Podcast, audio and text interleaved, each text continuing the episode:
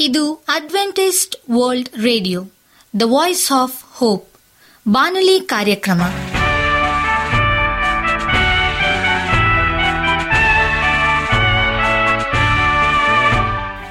ನಮಸ್ಕಾರ ಪ್ರೀತಿಯ ಕೇಳುಗರೆ, ನಾನು ನಿಮ್ಮ ಆಕಾಂಕ್ಷ ಪಾಲ್.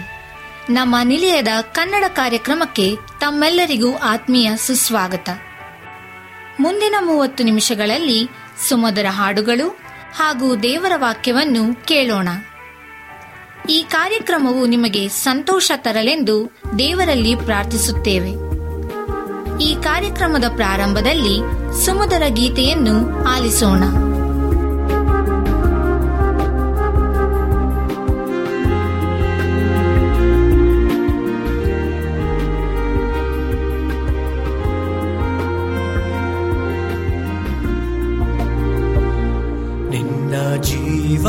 of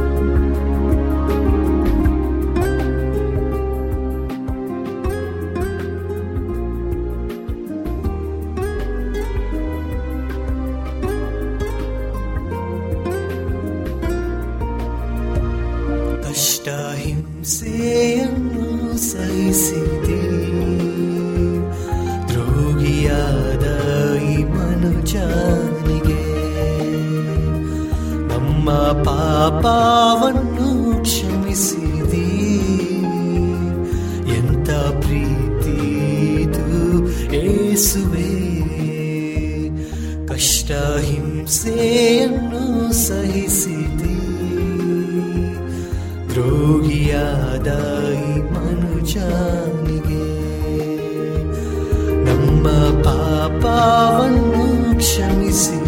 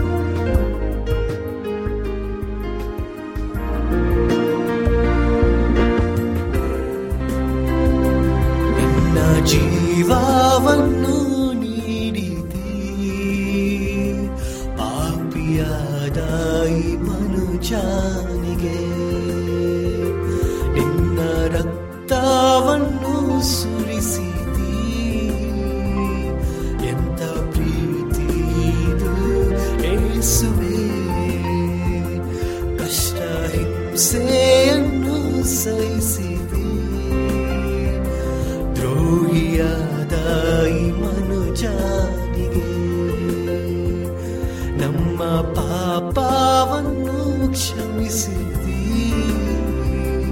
ಎಂಥ ಪ್ರೀತಿ ಏಸುವೆ. ಎಂಥ ಪ್ರೀತಿ ಏಸುವೆ. ನಿಮಗೆ ಸತ್ಯವೇದದ ಬಗ್ಗೆ ಹೆಚ್ಚಿನ ಮಾಹಿತಿ ಬೇಕಾದರೆ ನಮ್ಮ ವಿಳಾಸಕ್ಕೆ ಪತ್ರ ಬರೆಯಿರಿ. ಅಥವಾ ದೂರವಾಣಿ ಕರೆ ಮಾಡಿರಿ. ನಮ್ಮ ದೂರವಾಣಿಯ ಸಂಖ್ಯೆ ಒಂಬತ್ತು ಸೊನ್ನೆ ಆರು ಸೊನ್ನೆ ಆರು ಎಂಟು ನಾಲ್ಕು ಏಳು ಏಳು ಮೂರು ಹಾಗೂ ಎಂಟು ಮೂರು ಒಂಬತ್ತು ಸೊನ್ನೆ ಆರು ಸೊನ್ನೆ ಐದು ಎರಡು ಒಂಬತ್ತು ಒಂಬತ್ತು. ನಮ್ಮ ವಿಳಾಸ Adventist Media Centre S D A Mission Compound, Salisbury Park, Market Yard post, Pune ನಾಲ್ಕು, ಒಂದು ಒಂದು, ಸೊನ್ನೆ, ಮೂರು, ಏಳು, ಮಹಾರಾಷ್ಟ್ರ. ಈಗ ನಮ್ಮ ಬಾನಲಿ ಬೋಧಕರಾದಂಥ ಸುರೇಂದ್ರ ರವರಿಂದ ದೇವರ ವಾಕ್ಯವನ್ನು ಕೇಳೋಣ. ಆತ್ಮಿಕ ಅಹಂಕಾರವನ್ನು ಜಯಿಸುವುದು. ನಮಸ್ಕಾರ ಆತ್ಮೀಯ ಕೇಳಿಗರೆ, ಇದು ಅಡ್ವೆಂಟಿಸ್ಟ್ ವರ್ಲ್ಡ್ ರೇಡಿಯೋ ಅರ್ಪಿಸುವ ಅನುದಿನದ ಮನ್ನ ಬಾನುಲಿ ಕಾರ್ಯಕ್ರಮಕ್ಕೆ ತಮ್ಮೆಲ್ಲರಿಗೂ ನಿಮ್ಮ ಬಾನುಲಿ ಬೋಧಕನಾದ ಸುರೇಂದ್ರನು ಮಾಡುವ ನಮಸ್ಕಾರಗಳು. ಈ ಬಾನುಲಿ ಕಾರ್ಯಕ್ರಮವು ತಮ್ಮೆಲ್ಲರಿಗೂ ಸಂತಸ ತಂದಿದೆ ಎಂಬುದಾಗಿ ನಾವು ನಂಬುತ್ತೇವೆ ಮತ್ತು ನಿಮಗಾಗಿ ನಿತ್ಯವೂ ಪ್ರಾರ್ಥಿಸುತ್ತೇವೆ. ನಿಮ್ಮ ಅನಿಸಿಕೆ ಹಾಗೂ ಸಲಹೆ, ಪ್ರಾರ್ಥನಾ ವಿಜ್ಞಾಪನೆಗಳು ಇರುವುದಾದರೆ ನೀವು ನಮಗೆ ಪತ್ರಗಳ ಮೂಲಕವಾಗಿ ಅಥವಾ ದೂರವಾಣಿ ಮೂಲಕವಾಗಿ ಸಂಧಿಸಬಹುದು. ನಮ್ಮ ದೂರವಾಣಿ ಸಂಖ್ಯೆಯು ಒಂಬತ್ತು ಸೊನ್ನೆ ಆರು ಸೊನ್ನೆ ಆರು ಎಂಟು ನಾಲ್ಕು ಏಳು ಏಳು ಮೂರು. ನಮ್ಮ email address Surendra John four five six at Gmail dot com. ಈ ರೇಡಿಯೋ ಕಾರ್ಯಕ್ರಮವನ್ನು ನಿಮ್ಮ ಮೊಬೈಲ್ನಲ್ಲಿ ಸಹ ಕೇಳಬಹುದು. ನಿಮ್ಮಲ್ಲಿ ಐಫೋನ್ ಮತ್ತು ಆಂಡ್ರಾಯ್ಡ್ ಮೊಬೈಲ್ ಇರುವುದಾದರೆ ಪ್ಲೇಸ್ಟೋರ್ಗೆ ಹೋಗಿ A W R three sixty ಎಂಬ ಆ್ಯಪನ್ನು ಡೌನ್ಲೋಡ್ ಮಾಡಿಕೊಂಡು ನಮ್ಮ ಈ ಕನ್ನಡ ಕಾರ್ಯಕ್ರಮವನ್ನು ಕೇಳಬಹುದು. ಆತ್ಮೀಯ ಕೇಳಿಗರೆ, ಈ ಕಾರ್ಯಕ್ರಮದ ಮೂಲಕ ನೀವು ದೇವರ ಆಶೀರ್ವಾದ ಮತ್ತು ಅದ್ಭುತಗಳನ್ನು ಹೊಂದಿರುವುದಾದರೆ ನಿಮ್ಮ ಸಾಕ್ಷಿಯ ಜೀವಿತವನ್ನು ನಮ್ಮ ಕೂಡ ಹಂಚಿಕೊಳ್ಳುವಾಗೆ ತಮ್ಮಲ್ಲಿ ಕೇಳಿಕೊಡುತ್ತೇವೆ. ಈ ದಿನ ಸತ್ಯವೇದ ಭಾಗದಿಂದ ಆರಿಸಿಕೊಂಡಂಥ ಶಿರನಾಮಿಯು ಆತ್ಮೀಕ ಅಹಂಕಾರವನ್ನು ಜಯಿಸುವುದು ಎಂಬುದಾಗಿ. ನಾವೆಲ್ಲರೂ ಎಲ್ಲ ಸಮಯದಲ್ಲಿಯೂ ಎದುರಿಸುವ ಒಂದು ದೊಡ್ಡ ಅಪಾಯ ಆತ್ಮೀಕ ಜಂಬ. ಅಥವಾ ಆತ್ಮಿಕ ಅಹಂಕಾರವಾಗಿದೆ. ದೇವರು ನಮ್ಮ ಕಾರ್ಯಗಳನ್ನು ಆಶೀರ್ವದಿಸಿದ ಸಂದರ್ಭದಲ್ಲಿ ಇದು ವಿಶೇಷವಾಗಿ ಅನ್ವಯಿಸುತ್ತದೆ.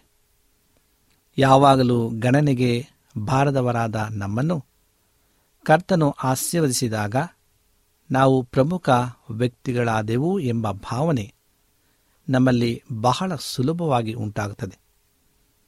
ಆಗ ಸ್ವತಃ ದೇವರು ನಮ್ಮನ್ನು ಎದುರಿಸ್ತಾರೆ. ಮತ್ತು ನಮ್ಮ ವಿರುದ್ಧ ಹೋರಾಡ್ತಾರೆ. ಯಾಕೆಂದರೆ ವ್ಯಕ್ತಿ ಯಾರೇ ಆಗಿದ್ದರೂ ದೇವರು ಎಲ್ಲ ಅಹಂಕಾರಗಳನ್ನು ಎದುರಿಸ್ತಾರೆ.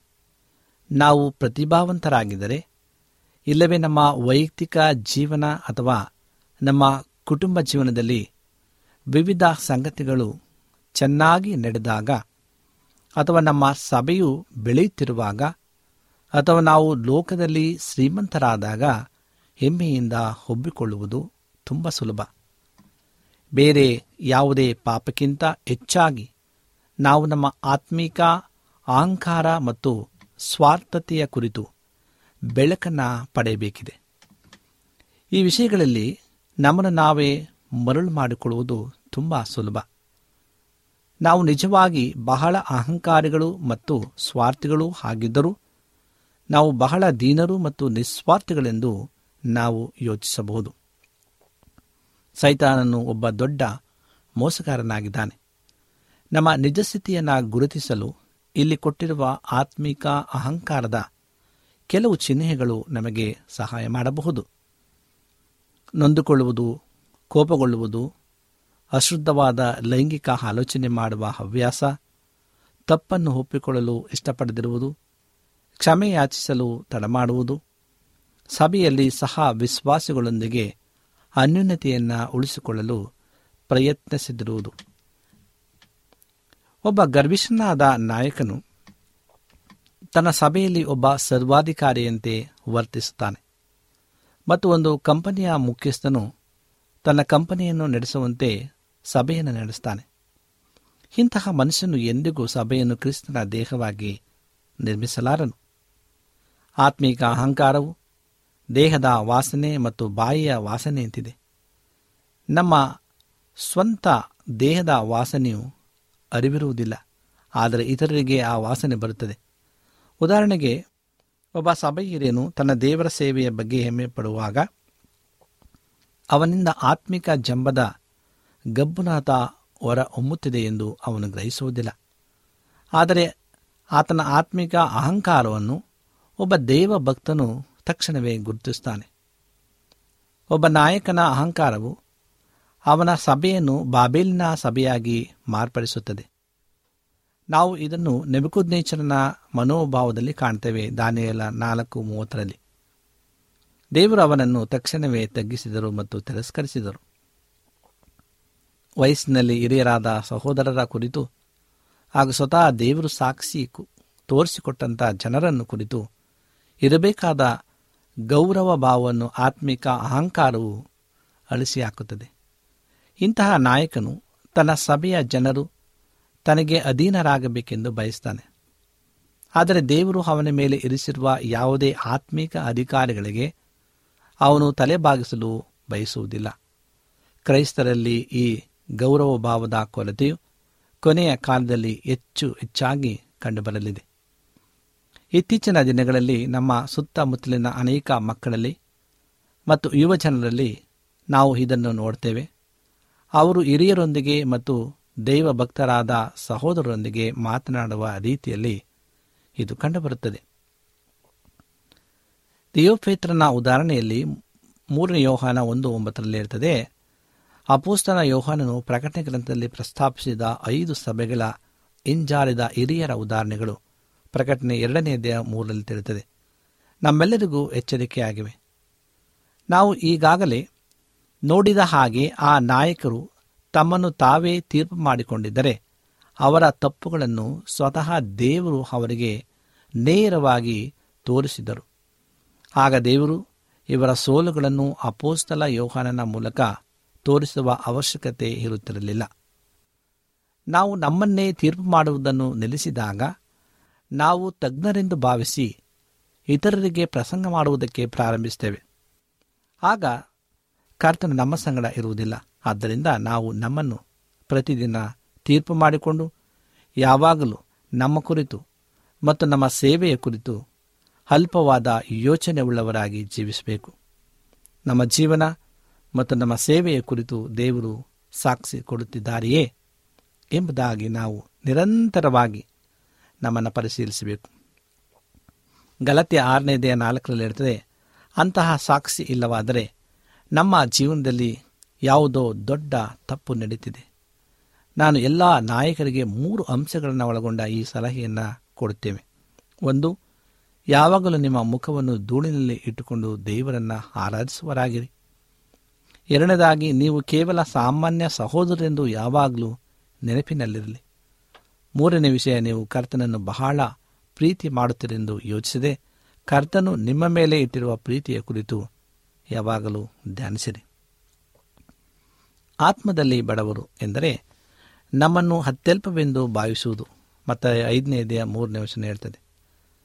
ಮತ್ತು ನಿರಂತರವಾಗಿ ವೈಯಕ್ತಿಕ ಹಾಗೂ ಆತ್ಮಿಕ ಕೊರತೆ ಉಳ್ಳವರಾಗಿ ಜೀವಿಸುವುದು ದೇವರ ದೃಷ್ಟಿಯಲ್ಲಿ ಒಬ್ಬ ವಿಶ್ವಾಸಿಯು ದೇವ ಭಕ್ತಿಯಲ್ಲಿ ಶ್ರದ್ಧೆ ಇಲ್ಲದವನಾಗಿದ್ದರೆ ಅಥವಾ ಅವನು ಇತರರ ಟೀಕೆಗೆ ಭಯಪಟ್ಟು ಸತ್ಯದ ಪರವಾಗಿ ನಿಲ್ಲಲು ಅವನು ದೇವರ ವಾಕ್ಯದಲ್ಲಿ ನೋಡಿರುವ ಸತ್ಯ ಎದುರುವಂಥ ಒಬ್ಬ ಏರಿಯಾಗಿದ್ದರೆ ಆಗ ದೇವರು ಅವನಿಂದ ಈ ಸತ್ಯವನ್ನು ಮರೆಮಾಡ್ತಾರೆ.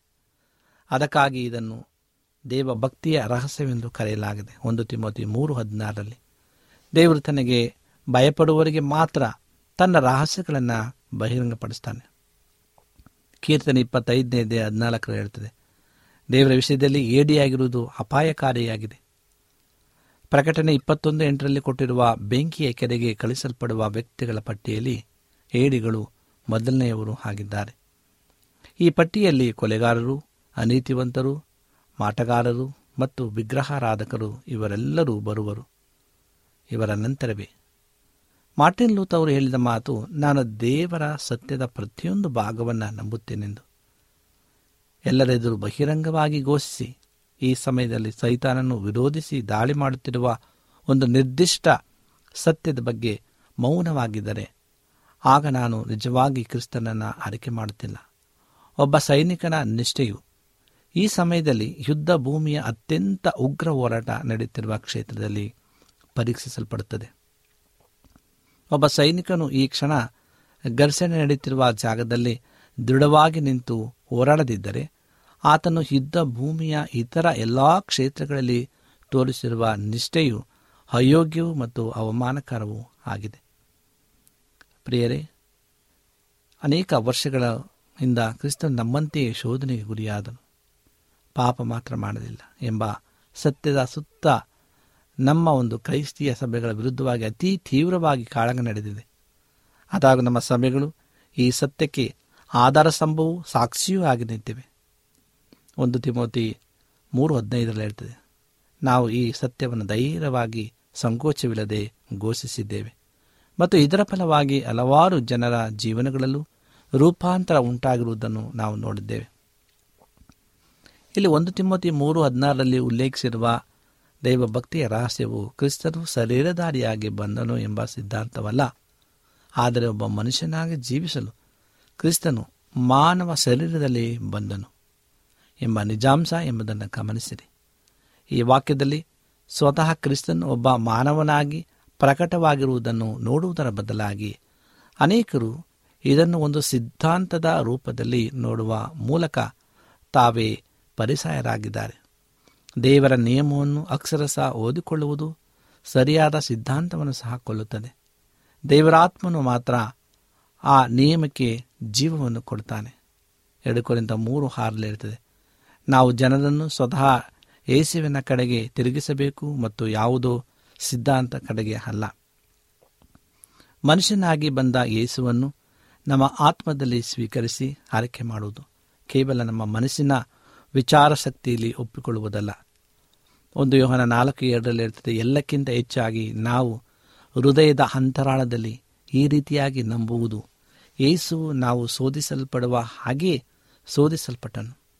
ಆತನಿಗೆ ನಮಗೆ ಸಿಗುವುದಕ್ಕಿಂತ ಹೆಚ್ಚಿನ ಪ್ರಮಾಣದಲ್ಲಿ ಪವಿತ್ರಾತ್ಮನ ಬಲವು ಸಿಗಲಿಲ್ಲ ಮತ್ತು ನಾವು ಹೃತ್ಪೂರ್ವಕವಾಗಿ ಜೀವಿಸುವುದಾದರೆ ಆತನು ನಡೆದಂತೆಯೇ ನಾವು ನಡೆಯಬಹುದಾಗಿದೆ.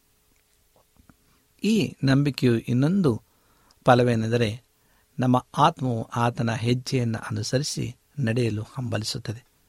ಸ್ವತಃ ಲಾಭವನ್ನು ಎಂದಿಗೂ ಬಯಸದೆ ಯಾವತ್ತೂ ನಮ್ಮ ಸ್ವಾಚಿತ್ತವನ್ನು ಅನುಸರಿಸದೇ ಇರುವುದು. ಯೇಸು ತನ್ನ ಭೂಲೋಕದ ಜೀವಿತದಲ್ಲಿ ಶೋಧನೆಗಳ ಮೂಲಕ ಹೇಗೆ ವಿದ್ಯಾಭ್ಯಾಸವನ್ನು ಪಡೆದನೆಂದು ತನ್ನ ತಂದೆಗೆ ವಿಧೇಯನಾಗಿ ಅರಿತುಕೊಳ್ಳುವುದಕ್ಕೆ ನಮಗೆ ಪವಿತ್ರಾತ್ಮನಿಂದ ಪ್ರಕಟಣೆ ಸಿಗಬೇಕಾಗುತ್ತದೆ. ದೇವರ ವಾಕ್ಯದಲ್ಲಿ ಹೀಗೆ ಬರೆಯಲ್ಪಟ್ಟಿದೆ. ಆತನು ಮಗನಾಗಿದ್ದರೂ ಅನುಭವಿಸಿದ ಬಾಧೆಗಳಿಂದಲೇ ವಿಧೇಯತೆಯನ್ನು ಕಲಿತುಕೊಂಡನು ಎಂಬುದಾಗಿ ಇಬ್ರಿಯ ಐದು ಎಂಟರಲ್ಲಿ ಹೇಳ್ತಾನೆ. ಆತನು ಅತ್ಯಂತ ನಂಬಿಗಸ್ತನಾಗಿದ್ದು ಪ್ರತಿಯೊಂದು ಶೋಧನೆಯನ್ನು ವಿರೋಧಿಸಿ ಹೋರಾಡಿದನು. ಅದಲ್ಲದೆ ಆತನು ನಂಬಿಗಸ್ತಿಕೆಯಿಂದ ತನ್ನ ಸ್ವೇಚ್ಛಾ ಜೀವನವನ್ನು ಎರೆದು ಮರಣಕ್ಕೆ ಒಪ್ಪಿಸಿದನು. ಐಶ ಐವತ್ಮೂರು ಹನ್ನೆರಡರಲ್ಲಿ ಇರ್ತದೆ ಈ ರೀತಿಯಾಗಿ ಅವನು ಲೌಕಿಕ ಜೀವಿತದಲ್ಲಿ ದೇವರ ಸ್ವಭಾವವು ಸಂಪೂರ್ಣವಾಗಿ ಪ್ರಕಟವಾಯಿತು.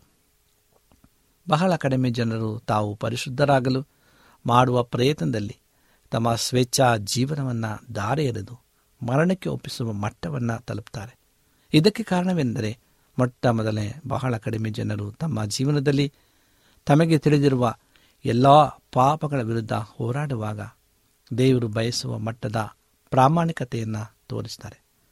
ಅನೇಕ ವಿಶ್ವಾಸಿಗಳು ಅವರ ಜೀವನದಲ್ಲಿ ದೇವರ ಚಿತ್ತವನ್ನು ಕಂಡುಕೊಳ್ಳುವುದಿಲ್ಲ. ಏಕೆಂದರೆ ಏಸು ತನ್ನ ಶರೀರದ ಇಚ್ಛೆಗಳನ್ನು ಸಾಯಿಸುವ ಮೂಲಕ ನಮಗಾಗಿ ಜೀವವುಳ್ಳ ಹೊಸ ದಾರಿಯನ್ನು ಸಿದ್ಧಪಡಿಸಿದೆಂಬ ಈ ಸತ್ಯತೆಯನ್ನು ಅವರು ಅರಿತಿಲ್ಲ. ಇಬ್ಬರೇ ಹತ್ತು ಇಪ್ಪತ್ತರ ಹೇಳ್ತದೆ ಯೇಸುವು ಹೇಳಿರುವಂತೆ, ನಾವು ಸತ್ಯವನ್ನು ಮೊದಲು ತಿಳಿದುಕೊಳ್ಳಬೇಕು ಮತ್ತು ಆಗ ಸತ್ಯವು ನಮ್ಮನ್ನು ಬಿಡುಗಡೆ ಮಾಡ್ತದೆ ಎಂಬುದಾಗಿ ಯೋಹಾನ ಎಂಟು ಮೂವತ್ತೆರಡರಲ್ಲಿ ಹೇಳ್ತದೆ. ಆದ್ದರಿಂದ ಪ್ರೇರೆ ಆತ್ಮಿಕ ಅಹಂಕಾರವನ್ನು ನಾವು ಜಯಿಸಬೇಕಾಗಿದೆ.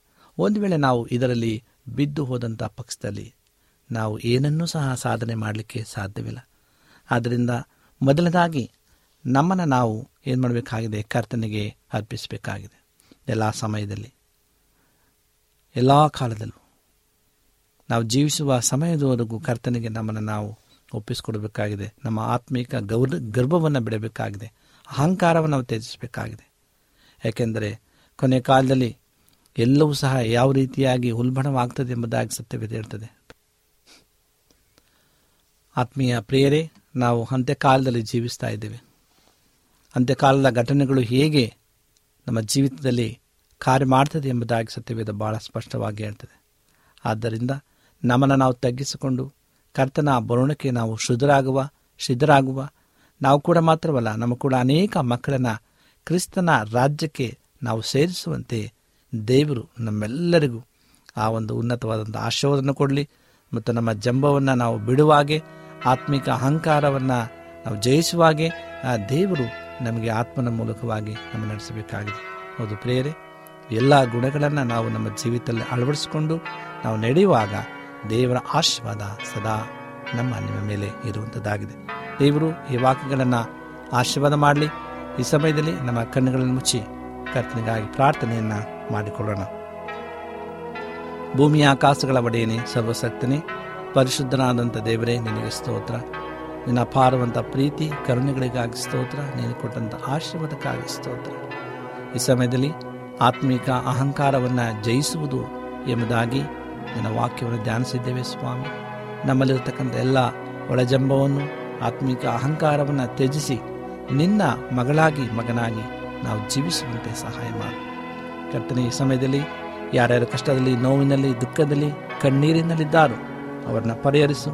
ನಿನ್ನ ಸಹಾಯದ ಹಸ್ತವನ್ನು ಕರುಣಿಸು ನಮ್ಮ ಪ್ರಾರ್ಥನೆ ಕೇಳೋದಕ್ಕಾಗಿ ಸ್ತೋತ್ರ. ಎಲ್ಲ ವಿಜ್ಞಾಪನೆಗಳನ್ನು ಯೇಸು ಕ್ರಿಸ್ತನ ನಾಮದಲ್ಲಿ ಅತಿ ವಿನಯದಿಂದಲೂ ತಾಳ್ಮೆಯಿಂದಲೂ ತಮ್ಮ ಪಾದಕ್ಕೆ ಅಡ್ಡಬಿದ್ದು ದೀನನಾಗಿ ಬೇಡಿಕೊಳ್ಳುತ್ತೇವೆ ತಂದೆಯೇ. ಆಮೇಲೆ ನಿಮಗೆ ಸತ್ಯವೇದದ ಬಗ್ಗೆ ಹೆಚ್ಚಿನ ಮಾಹಿತಿ ಬೇಕಾದರೆ ನಮ್ಮ ವಿಳಾಸಕ್ಕೆ ಪತ್ರ ಬರೆಯಿರಿ ಅಥವಾ ದೂರವಾಣಿ ಕರೆ ಮಾಡಿರಿ. ನಮ್ಮ ದೂರವಾಣಿಯ ಸಂಖ್ಯೆ ಒಂಬತ್ತು ಸೊನ್ನೆ ಆರು ಸೊನ್ನೆ ಆರು ಎಂಟು ನಾಲ್ಕು ಏಳು ಏಳು ಮೂರು ಹಾಗೂ ಎಂಟು ಮೂರು ಒಂಬತ್ತು ಸೊನ್ನೆ ಆರು ಸೊನ್ನೆ ಐದು ಎರಡು ಒಂಬತ್ತು ಒಂಬತ್ತು. ನಮ್ಮ ವಿಳಾಸ Adventist Media Centre S D A Mission Compound, Salisbury Park, Market Yard post, Pune ನಾಲ್ಕು ಒಂದು ಒಂದು ಸೊನ್ನೆ ಮೂರು ಏಳು, ಮಹಾರಾಷ್ಟ್ರ. ಮತ್ತೆ ಮುಂದಿನ ಕಾರ್ಯಕ್ರಮದಲ್ಲಿ ಭೇಟಿಯಾಗುವ. ನಮಸ್ಕಾರಗಳು. ನಿನ್ನ ಜೀವವನ್ನು ನೀಡಿದೆ. ಪಾಪಿಯಾದ ಈ ಮನುಜನಿಗೆ ನಿನ್ನ ರಕ್ತವನ್ನು ಸುರಿಸಿದಿ.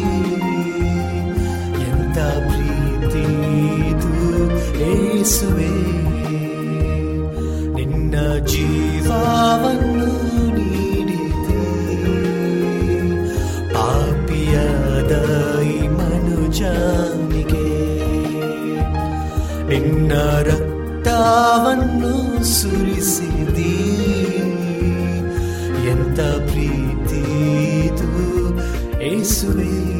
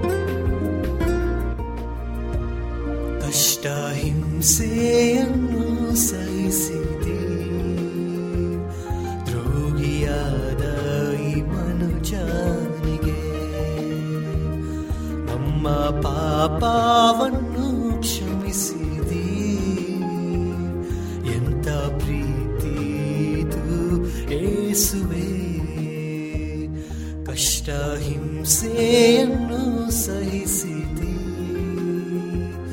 ದ್ರೋಹಿಯಾದ ಈ ಮನುಜನಿಗೆ ನಮ್ಮ ಪಾಪವನ್ನು ಕ್ಷಮಿಸಿ.